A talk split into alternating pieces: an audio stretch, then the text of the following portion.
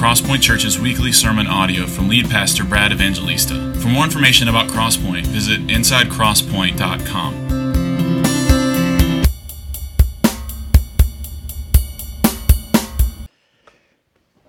Amen. Good morning. How are you?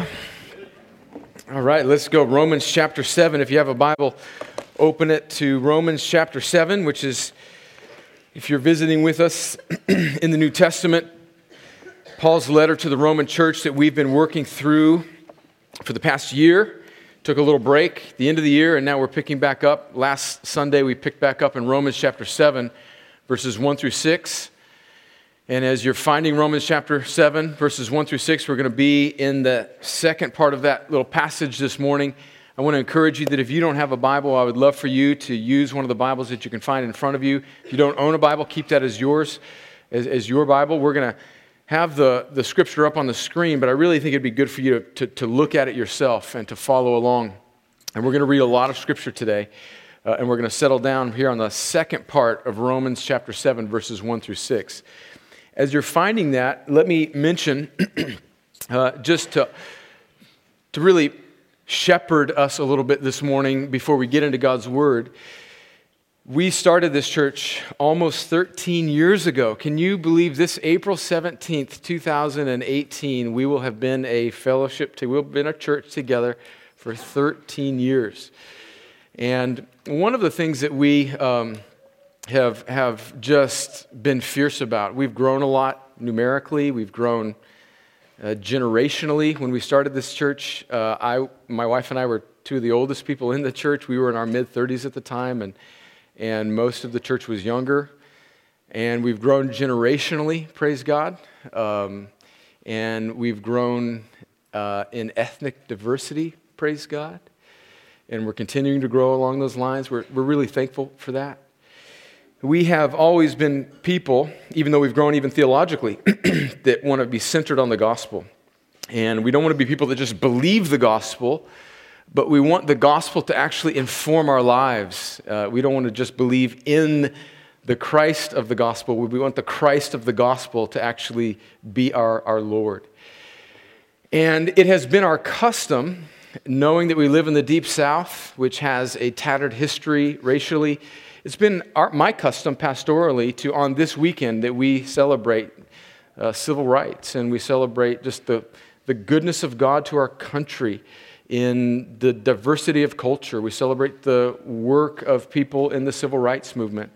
To pray for racial reconciliation, that part of the gospel, part of the outworking of the gospel in our context in this church would be that God would be so kind as to use us as a local church as a kind of beacon, as a kind of city set on a hill that is a place where uh, men and women from every tribe and tongue and nation come and are not only reconciled to a holy God, that's the heart of the gospel, but then the implication of the gospel is that we're, reconciled to one another. That's what Ephesians 2 says, that we have been reconciled to God and now we're reconciled to our fellow man.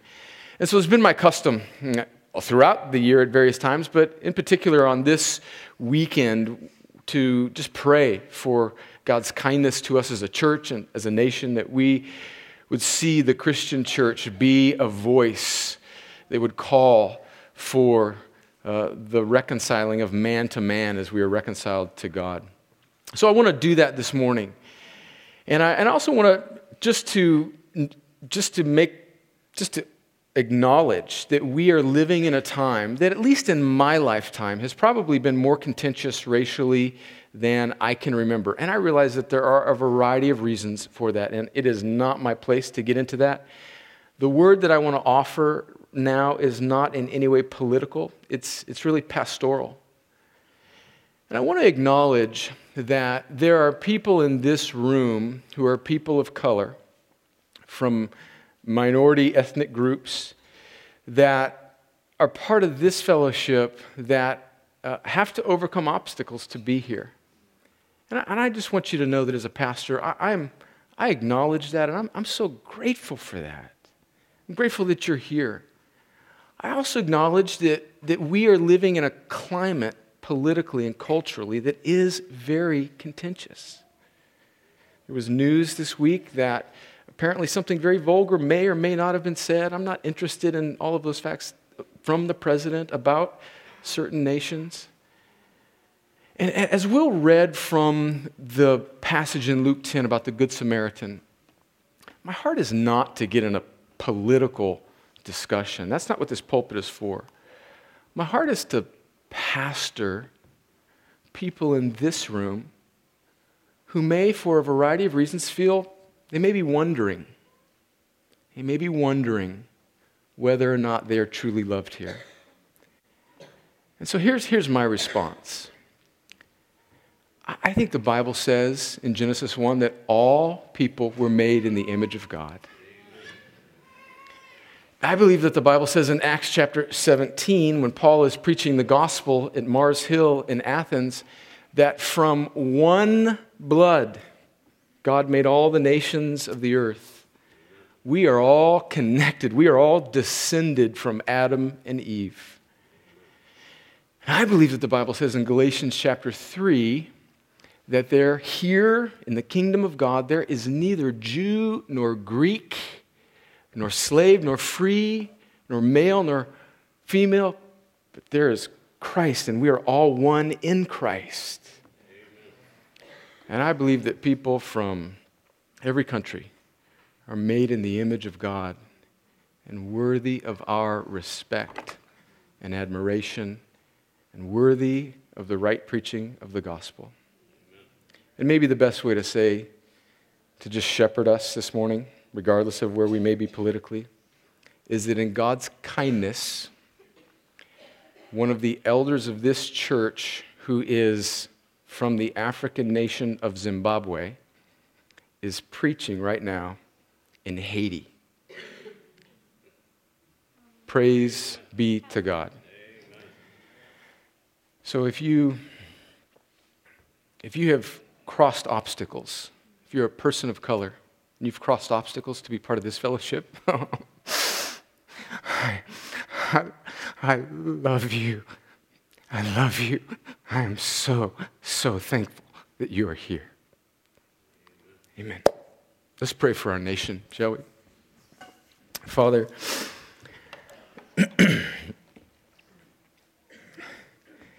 there is coming a day when all your redeemed from every tribe and tongue and nation will gather around your throne. And they will be people from every tribe and tongue and nation.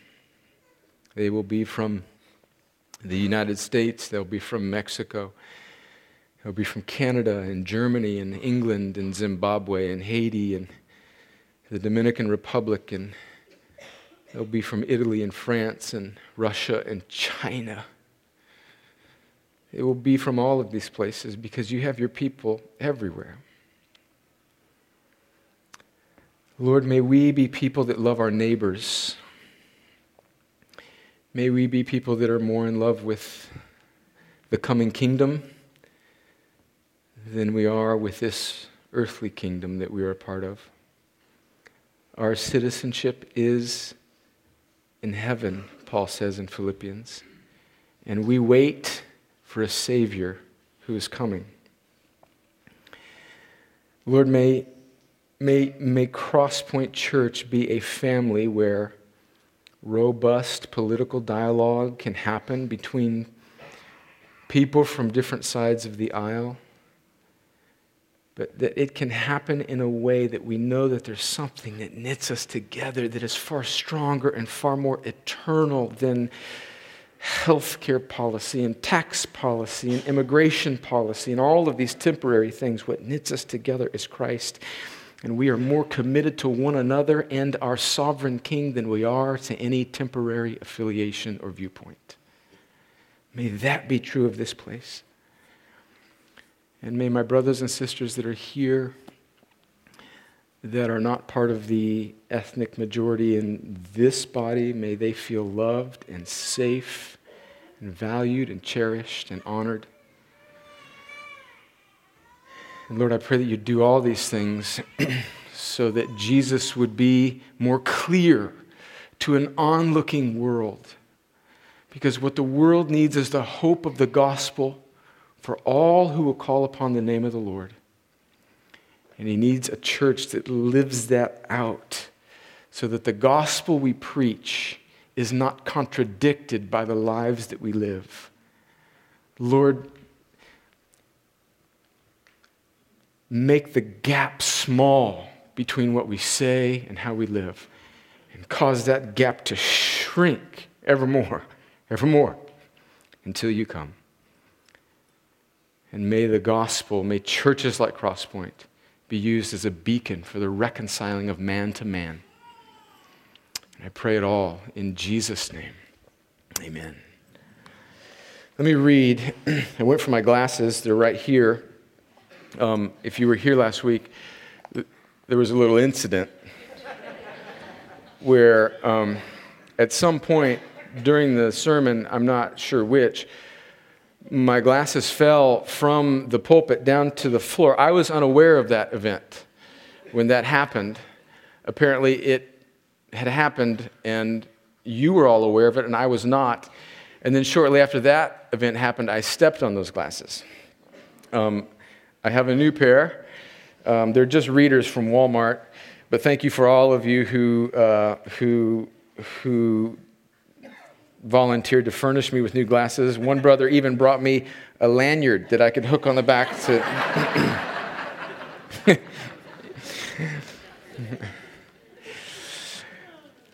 Let me read Romans 7 1 through 6. Um, Martyn Lloyd-Jones, the great Welsh preacher in London in the mid 1900s, you may say, well, Brad, why, we, we covered 1 through 6. Why are we doing we, ha- we have some unfinished business in verses 4, 5, and 6. Martyn Lloyd-Jones preached eight sermons on verses 1 through 6. He preached three sermons on verse 4. He preached over 20 sermons on the whole chapter of Romans 7. So actually, we're going at light speed compared to Martin. or do you not know, brothers, for I am speaking to those who know the law, that the law is binding on a person only as long as he lives? For a married woman is bound by law to her husband while he lives, but if her husband dies, she's released from the law of marriage. Accordingly, she will be called an adulteress if she lives with another man while her husband is alive. But if her husband dies, she is free from that law, and if she marries another man, she is not an adulteress. Verse 4 Likewise, my brothers, you also have died to the law through the body of Christ so that you may belong to another, to him who has been raised from the dead, in order that we may bear fruit for God. For while we were living in the flesh, our sinful passions, aroused by the law, were at work in our members to bear fruit for death. But now, but now, we are released from the law, having died to that which held us captive so that we serve in the new way of the Spirit and not in the old way of the written code. Okay, so just to catch us up briefly, remember what we said last week that the burden of Paul in the letter of Romans is to answer the question is how a holy and righteous God who has given a holy and righteous law in the Old Testament, how can that holy and righteous God allow unrighteous people to be in fellowship with himself? Knowing that all people everywhere, whether Jew or Gentile, all people are by nature sinful and fallen. We all have inherited the spiritual nature of our first parents, Adam and Eve, all people everywhere, from every culture it has different manifestations, but it's true about every culture. We're all fallen, all of us.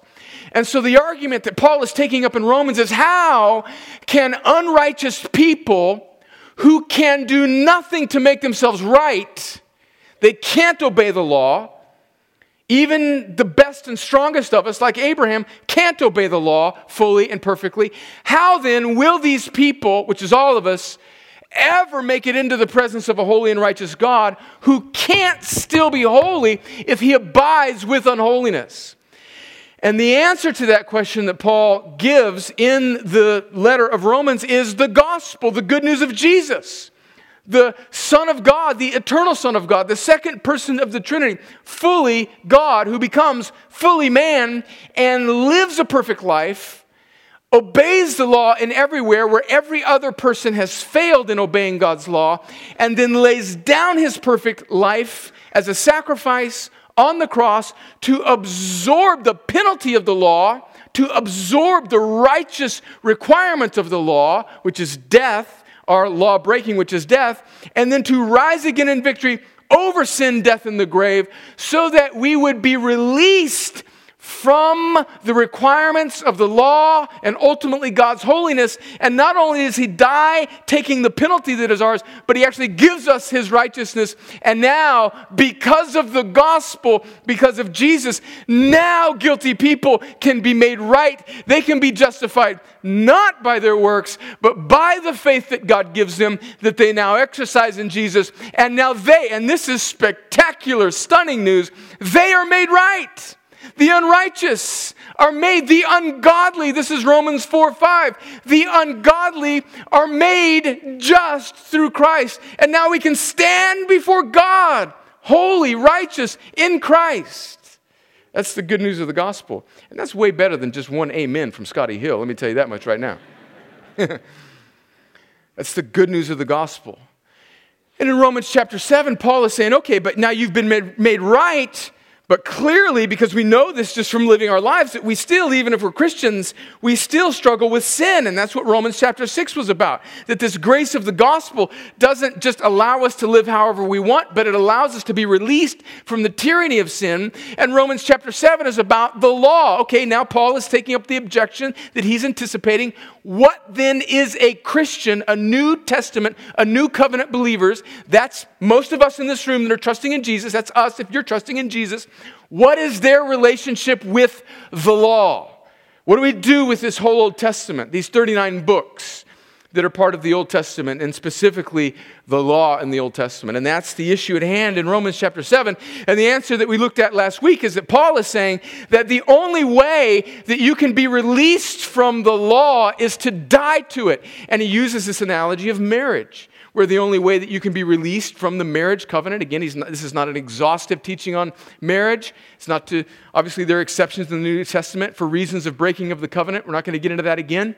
But Paul is saying that, in a general sense, the only way that a person can be released from their marriage covenant is if their spouse dies. And so Paul is using this analogy is that we, as people, are bound, we're married in a sense to the law just as people God's holiness and his code that he's given all people to live by.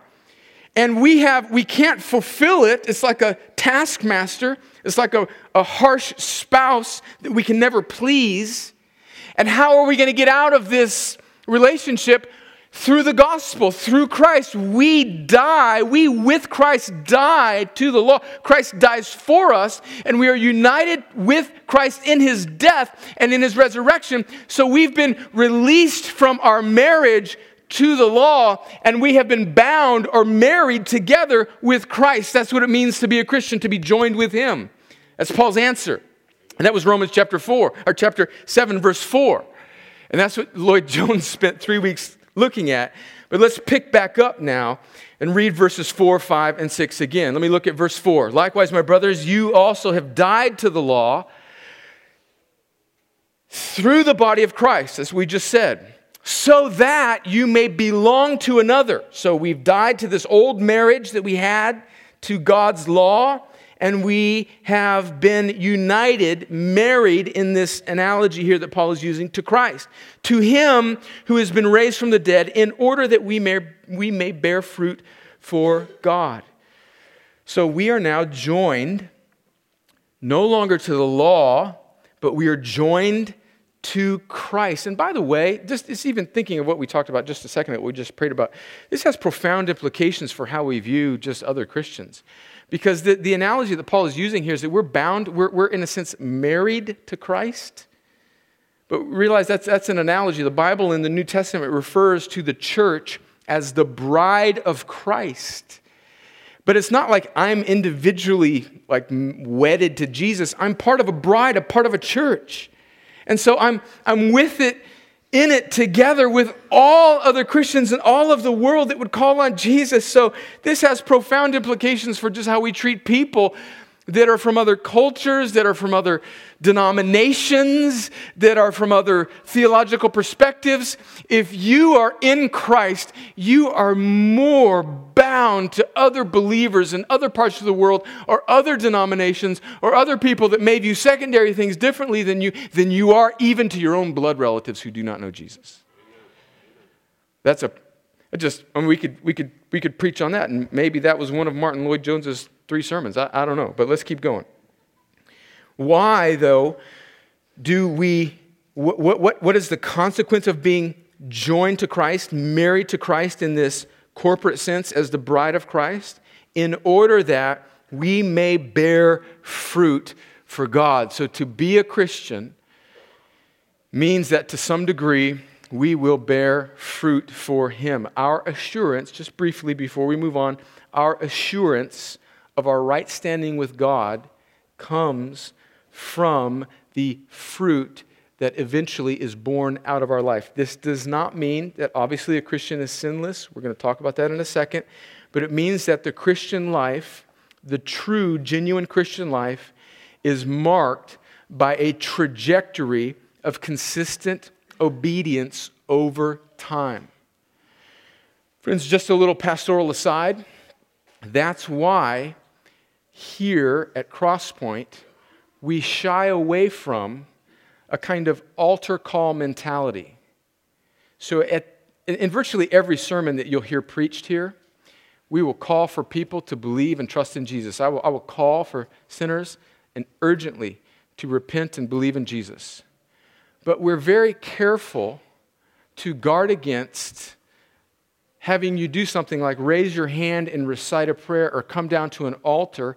Not that those are inherently bad things to do, but we don't want to give you a kind of assurance just because you did something. What is the Jesus says that and we see it in other parts of the Bible that you will know a tree by its fruit. This happens over time. And so although I believe the new birth happens in an instant, if somebody just says, I believe in Jesus after they respond to a sermon and they're caught up in a moment, for us just to slap the save tag on them without then coming alongside them and shepherding them into what it means to be a true believer and what this is what your life will look like if your confession is true, is it's really spiritual malpractice. Friends, that, that's why, that's why I cringe when I see churches and pastors post things sometimes in denominational meetings or on Facebook, we had a meeting the other day and there were 22 people saved. Uh, okay, I don't want to be a curmudgeon. I don't, I don't want to be the cranky guy. I don't want to be like the angry reform dude. But I'm just saying, there's danger in that, right?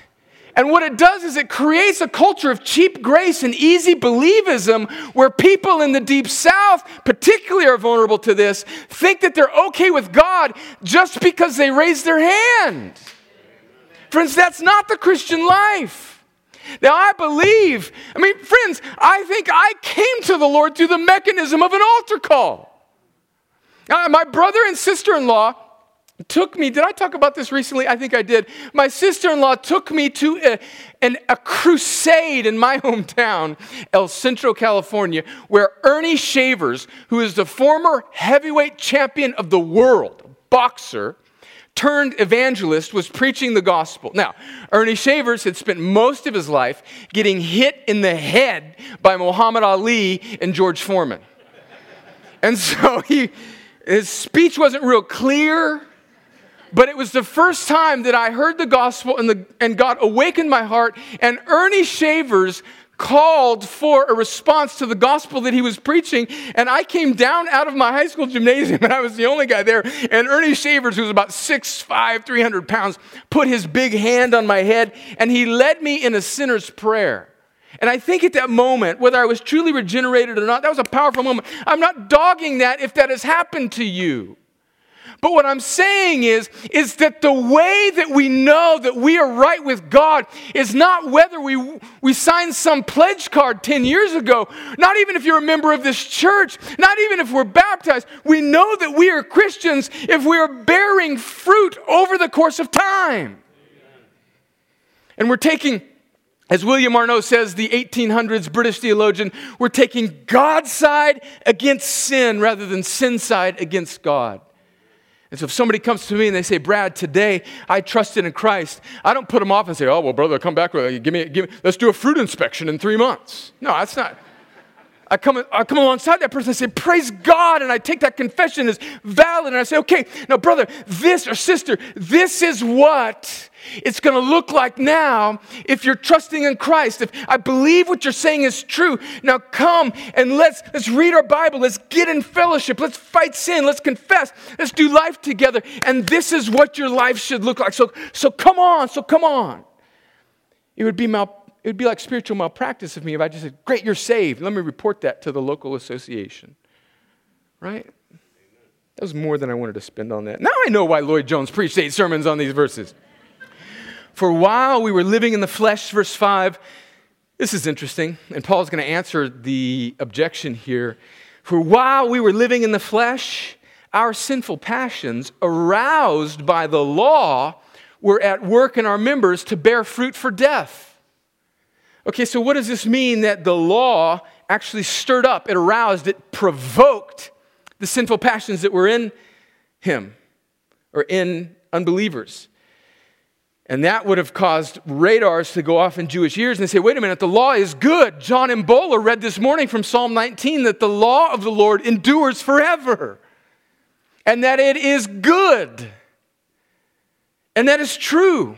So it's not the law that is doing evil work here. It's the sinful passion that exists in all of us as a result of the fall, takes advantage of our fallen nature, and is provoked by the holiness of God. Think about it this way. Um, yeah, come on. Just if you're a kid and you're, you know, walking and you see, not a kid, an adult, come on, all of us you see a sign and a lawn that says, don't walk on the grass, what's in you, right? You just, you just, you just want to do it, right? That's a kind of picture. That's what, that's what the law, it's how the law provokes this in us. And Paul is contrasting here those that are in the flesh with those that are in the spirit. And we're going to look at the spirit here in just a moment. The law arouses our sinful passions. Verse 6, but now, those are two of the sweetest words. But now, anytime Paul says but now, it's like the gospel just comes in like a flood. But now we are released from the law, having died to that which held us captive, so that we serve in the new way of the Spirit and not in the old way of the written code. And so Paul is now saying, that the law stirred up the sinful passions in us and we disobeyed God. But the Christian is somebody who's been made alive by God and they are now they are now bound to another. They now have the Spirit of God living in them, and they are now released from the law so that they would serve in the new way of the Spirit. So you see the contrast here. See the stark realities that Paul sees the world in and humanity in. Those that are in the flesh who bear fruit for death, and those that are in the Spirit that bear fruit for God and obey the Spirit. So here's the two questions that we're going to spend the rest of our time on, and we're just going to end on this. Uh, two, answer two questions here. These, I'm going to put it up on the screen. What is the Christian's relationship to this Old Testament law? Given that we now serve in the new way of the Spirit, what does that mean? Is, do, we just, do we just take the 39 books of the Old Testament and not read them? I mean, come on, it's late mid January. Some of you may be bogged down in your Bible reading plans in Leviticus. Do we just not read it? Is what John Imbola read from Psalm 19 not Christian scripture? that the law is perfect, reviving the soul? Or does it have some relationship still with us? Do we read the Old Testament? Do we read the law? So that's the question. What is the Christian's relationship to the law? And then, secondly, what does it mean to serve in the new way of the Spirit? What does that mean practically in our lives? Okay, so first, what is the Christian's relationship to the law? Well, remember that perfect obedience is required from the law. Listen to James chapter 2 and, and verse 10. We're going to read a lot of scripture here. We'll have it up on the screen. You may just want to jot them down and look at them closer later. James 2:10 as an example of suffering and patience uh, where am I? Nope, I'm not in the right place. James 2 verse 10 for whoever keeps the whole law but fails in one point has become accountable for all of it. so, isn't, isn't that stunning? I mean, come on, we can't just say, oh, well, I'm basically a decent person and I do most of No, the law is holy and God is holy and He's perfect. So, the what he requires is, is perfect. That's what Galatians chapter 3 says too, as well. Verse 10 For all who rely on the works of the law are under a curse, for it is written, Cursed be everyone who does not abide by all the things written in the book of the law and do them. And so perfect obedience is required of the law. And here's the good news of the gospel, friends, is that Jesus, and I know I repeat this a lot, but, but this is something we need to have hammered into our hearts every week we gather, is that Jesus because we can't obey. If we, after we read James 2 and Galatians 3, doesn't that produce a little futility in you? Like, how am I going to do that? Well, the gospel answers that question. Jesus fulfills the law for us. That's the good news of the gospel. So, what does it mean that we've been released from the law? It means that the law has been fulfilled in Jesus and that we are given his law abiding righteousness through faith. It's exactly what the Bible says. Look at Philippians chapter 3. Philippians chapter 3, verses 1 through 11. I'll read it quickly. Finally, my brothers, rejoice in the Lord. I love this verse. This is really, this is really uh, an encouraging verse to preachers that repeat themselves.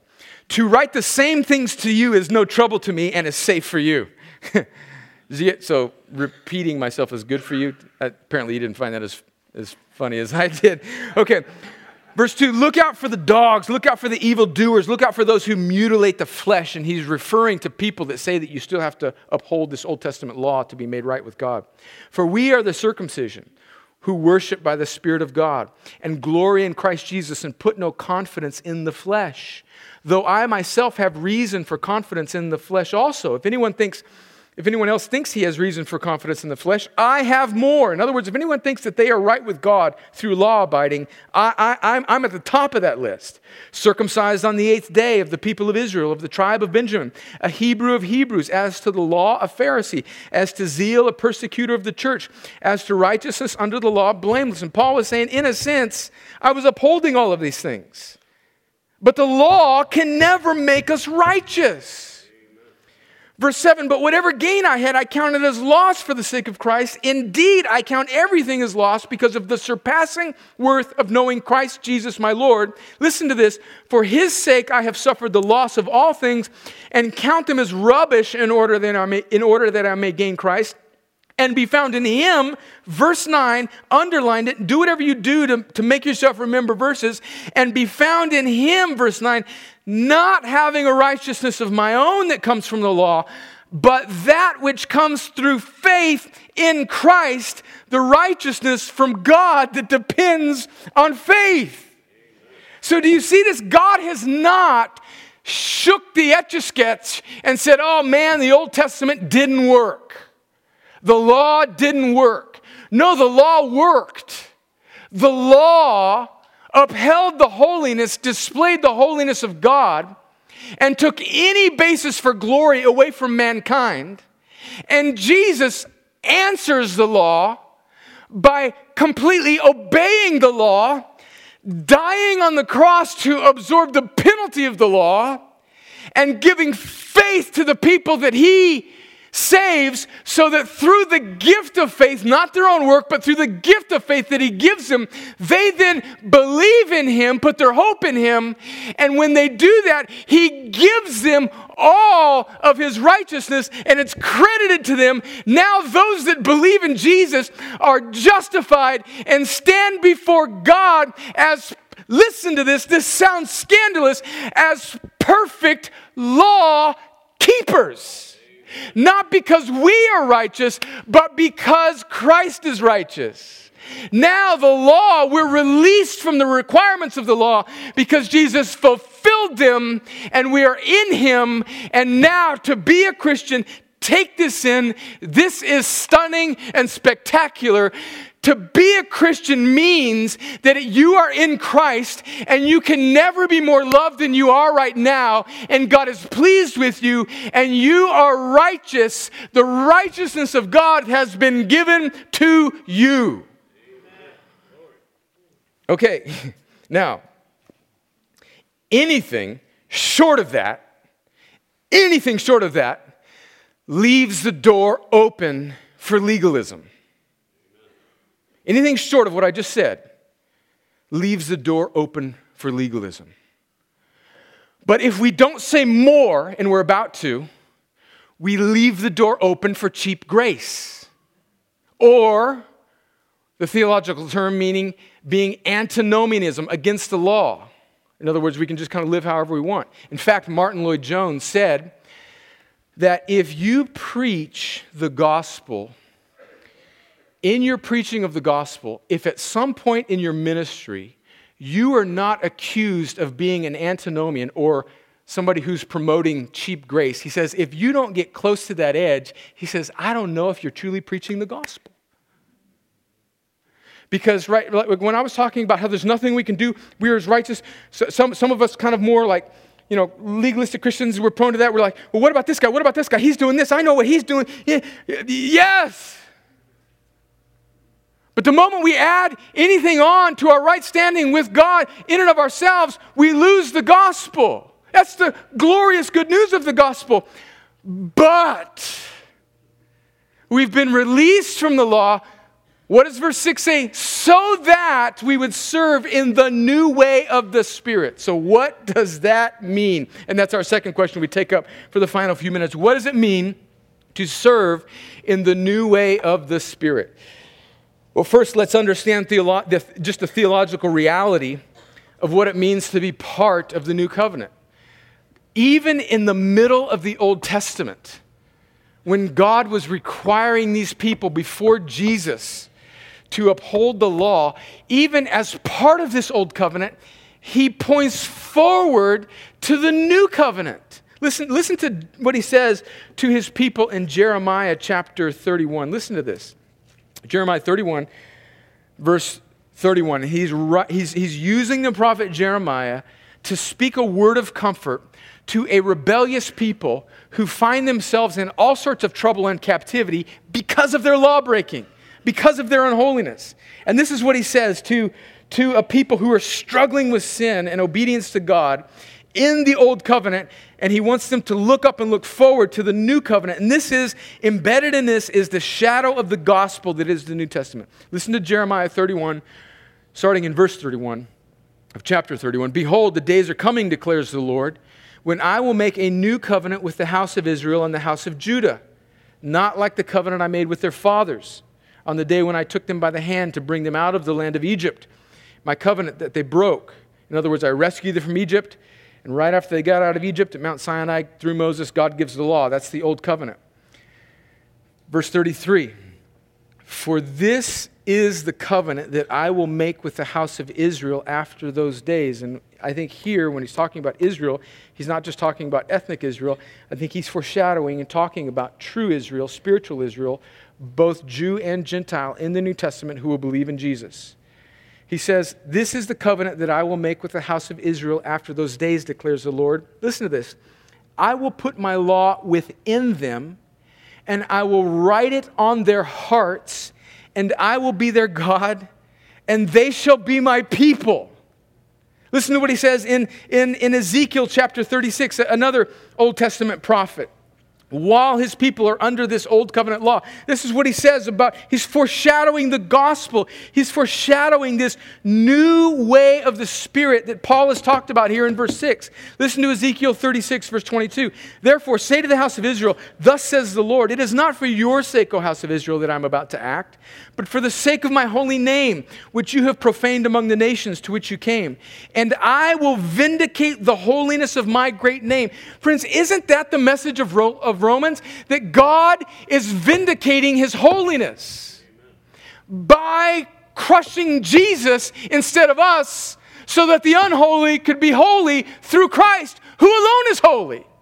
So, in other words, God doesn't grade on a curve.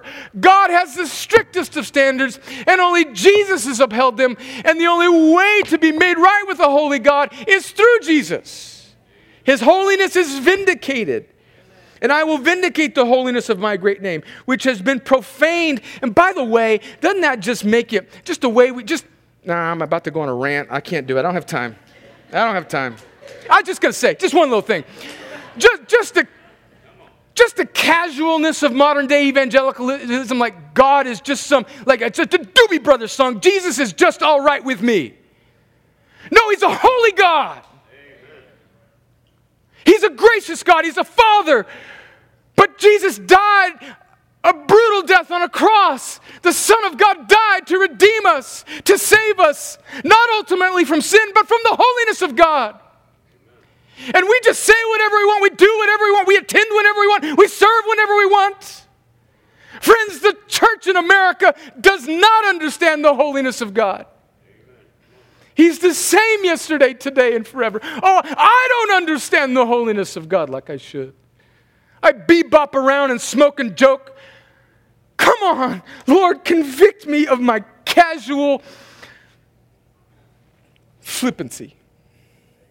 And I will vindicate the holiness of my great name, which has been profaned among the nations, and which you have profaned among them. And the nations will know that I am the Lord, declares the Lord God, when through you I will vindicate my holiness before their eyes. And how will he do this?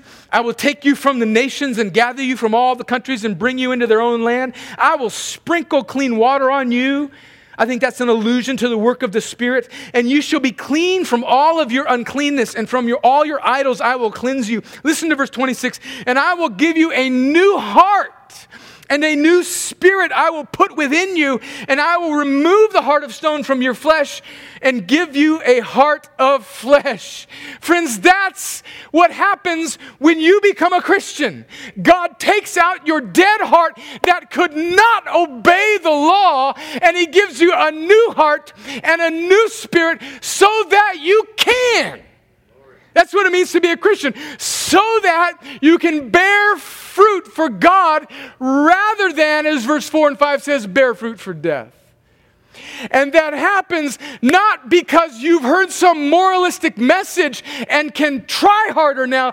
That can only happen by the sovereign grace of God who makes a dead person alive.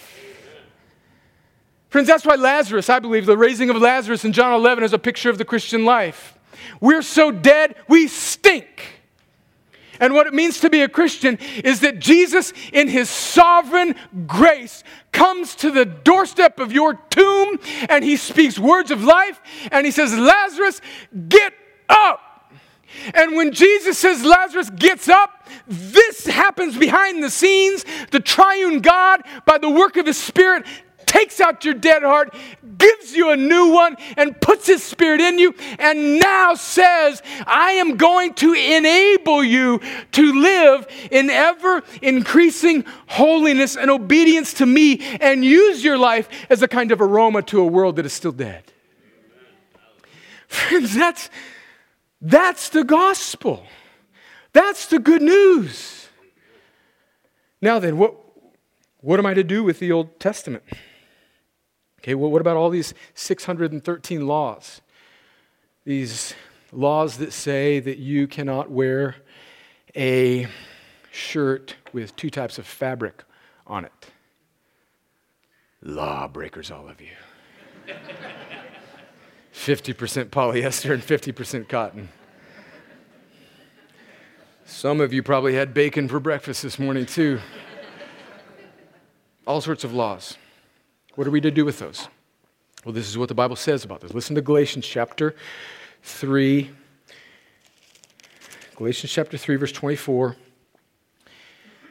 It says, So then the law, speaking of the Old Testament law, was our guardian. It was like our, our chaperone, it was our guardian until Christ came in order that we might be justified by faith. Listen, the purpose of the Old Testament law, it's not like God's law failed. It's not like God had plan A, the law, and then Jesus is plan B. No, plan A has always been the gospel. The point of the law was never to save. God's law didn't fail, it succeeded because the purpose of the law was not to save, it was to show us what is right, God's holiness, what is wrong, our sin, and ultimately it was to show us what is needed, which is Jesus. The law was intended, and we're going to see that in a second next week when we get into the next paragraph. The law was intended to produce a failure in us so that we would look away from ourselves and look to God so that God could get all the glory for the saving of his redeemed. And that's what the law has done. Where was I? The, verse 24 the law was a guardian until Christ, Christ came. It was a chaperone in order that we might be justified by faith. Verse 25 but now faith has come, we are no longer under a guardian. So that Old Testament law, all of it has been fulfilled. The Old Testament law has no authority to condemn you if you're in Christ. But what was the Old Testament law pointing to? It was pointing to Jesus.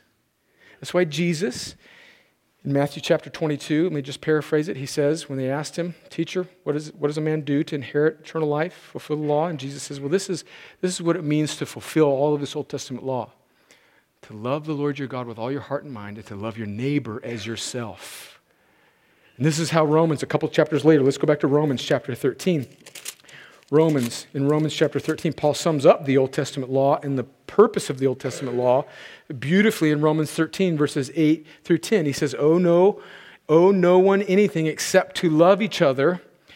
For the one who loves one another has fulfilled the law. For the commandments, you shall not commit adultery, you shall not murder, you shall not steal, you shall not covet, and any other commandment are summed up in this word you shall love your neighbor as yourself. Love does no wrong to a neighbor, therefore, love is the fulfilling of the law. So think of it this way think of the Old Testament law as like the rocket boosters of the gospel, and it launches the good news of the gospel. And but when Christ came, those boosters fall away. And now all that they were pointing to, all that they were a shadow of, which is Christ, and this is how you are to live. And God will no longer write his law on tablets, but he will write it in your heart.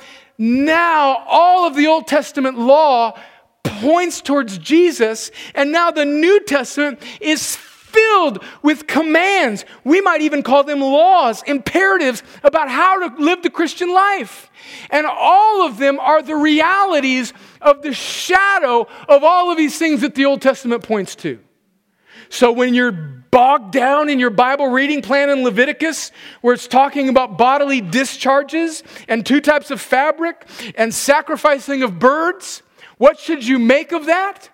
You should read that and say, Praise be to God who at this time in redemptive history is a holy God and is wanting to separate his people from among the nations so that they would live in a way that is distinct. And praise be to God that I can wear a shirt today that's 50 poly and 50 cotton. But I'm going to look at that Old Testament temporary law and I'm going to see a God who is serious about causing his people to be distinct from the world so that the way these people live together commends the greatest law, which is love so that God would use the life of these people, the bride of Christ, to be an aroma to an onlooking world so they will come and see Jesus as well. So we, the law has no bind on us in a condemning, authoritative way, but the law continues to instruct us. And so, what our brother read from Psalm 19 this morning is true. The law, in a teaching sense,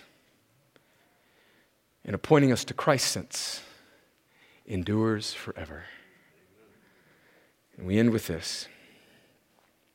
But we still struggle with sin, don't we? Uh, no, I wasn't strong enough. don't, don't we still struggle with sin? Amen.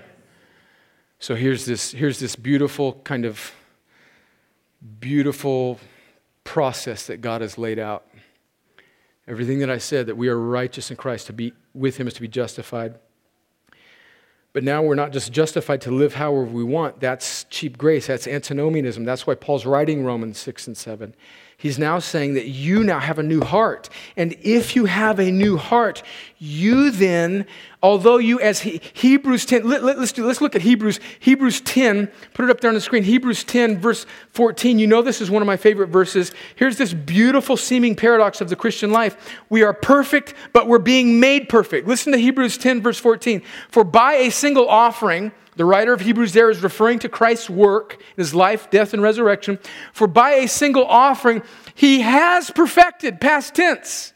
You are justified. He has perfected for all time those who are being sanctified. So if you've already been, follow the logic of this verse. If you've already been perfected for all time by Jesus' work on the cross, that's what this verse is saying.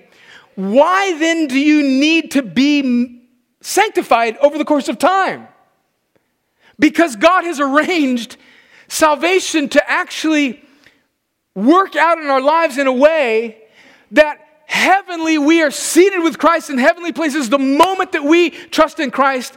But in our reality, we are catching up. We are becoming, listen to this, we are becoming who we already are. That's the Christian life. And so, although we are justified, righteous, can do no more to make God love us anymore. Before Him, we now are living in a reality where we are with a new heart that is an infant heart, must grow through the means of grace that God gives us to live in a way that makes us who we already are in Christ. Listen to how some old English Puritans put it in the 1689, meaning the year of the 1689 London Baptist Confession of Faith, which is basically almost exactly the same, except for a few points in baptism, as the Westminster Confession of Faith. Two wonderful doctrinal formulations from the Protestant Reformation. This is what a bunch of English Puritans put together on this idea of sanctification. Let this be an encouragement to you. Let this be an encouragement to you if you're a Christian and you're fighting sin. Let this, let this be fuel for the engine of your heart because you've been made new and now you serve in the new way, the new way of the Spirit. Now, now, now you are enabled, young man, to fight lust. Now you are enabled, dear brother or sister, to give your stuff away. Now you are enabled to fulfill what all of the Old Testament law was pointing to, which was love of God and your neighbor above yourself because of the new heart that's in you. But this new heart that's in you needs to grow over time to become who it already is. Listen to what they said about sanctification. I love this. Those who are united to Christ and effectually called and regenerated, it means born again, have a new heart and a new spirit created in them through the power of Christ's death and resurrection. We've been talking about that. I hope you understand that by now. Otherwise, I've failed miserably, or you just weren't listening. It's a two way street. Okay, here we go they are also further sanctified, really and personally, through the same power, by His Word and Spirit dwelling in them. The Spirit of God dwells in us. We're going to get into that in Romans 8. The dominion of the whole body of sin is destroyed. And the various evil desires that arise from it are more and more weakened and put to death. You see the, you see the paradox there? That's Hebrews 10 14. The body of sin is destroyed, but in another sense, we still have to fight it over and over.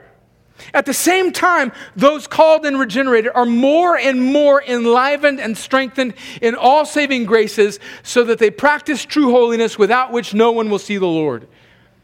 That means that we have to do life together. It's a serious, man. We got to do life together. Eternity hangs in the balance for some of us. For all of us in this room, we have to live lives that are in accord with the confession that we make. We can't be cheap Christians, friends, and I'm speaking of myself. There, come on, we, we have to do this together. This is the new way of the Spirit. This sanctification, paragraph two, extends throughout the whole person, though it is never completed in this life. Friends, we will all limp into glory. None of us stands at the edge of our deathbed like Gaston in Beauty of the Beast, acting like we're awesome. We all limp into glory. Man, I, I don't. I'm. I gotta. This is my only copy. I mean.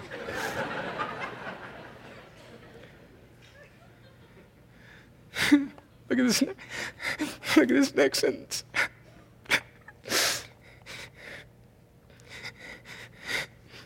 Some, some corruption remains in every part. Isn't that true? It's true of my life.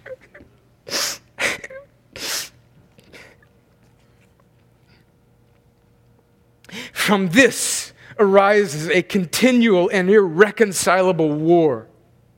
The Christian life is war. It's not tiddlywinks. That's why we need the gospel every week because we have gospel amnesia, and you don't need seven steps on how to be a better leader. You need the gospel because we're at war, friends. With the desires of the flesh against the spirit and the spirit against the flesh. In this war, paragraph three, the remaining corruption may greatly prevail for a time, yet, through the continual supply of strength from the sanctifying Spirit of Christ, the regenerate part overcomes. Praise God. so the saints grow in grace perfecting in holiness and the fear of God, they pursue a heavenly life. That sounds like the new way of the Spirit. In gospel obedience to all the commands that Christ, as head and king, has given them in his word. Amen, amen, and amen. That's all I got. Let's pray. Father, we need this. We need this. We need to see this. We need to see this. Woe be to us if we're people that have good gospel theology, but we have poor life doxology. Woe be to us, God. Woe be to us. You're holy. You're so holy, you're so good and true, and your holiness is not against our joy. It's the actual place that true joy exists. It's the only place that true joy exists. And we, God, have been made alive so that we can pursue holiness, which is joy. God, help us see that we are free but it is for freedom's sake that you've set us free, not so that we can gratify our sinful former passions, but so that we can run headlong into joy, which is the new way of the Spirit. And Lord, may we see, all of us in this room, that that is not an individual sport. We need each other. We don't need the fake veneer of religious church culture. We need the raw, gritty, rolled up sleeve, sin confessing, authentic life life of church together as the bride of Christ. Lord, do this. Work this deeper in us. Let us love one another. Let us bear with one another. And let us pursue together and fight this war because we know, Lord, we know that you've guaranteed us that you will bring your people safely home. So, God, may we lean into this thing called life, this thing called sanctification, with all the fear and trembling and all the strength that the gospel provides. And may we do it for your glory and our joy and the witness of the gospel. In Jesus' name, amen.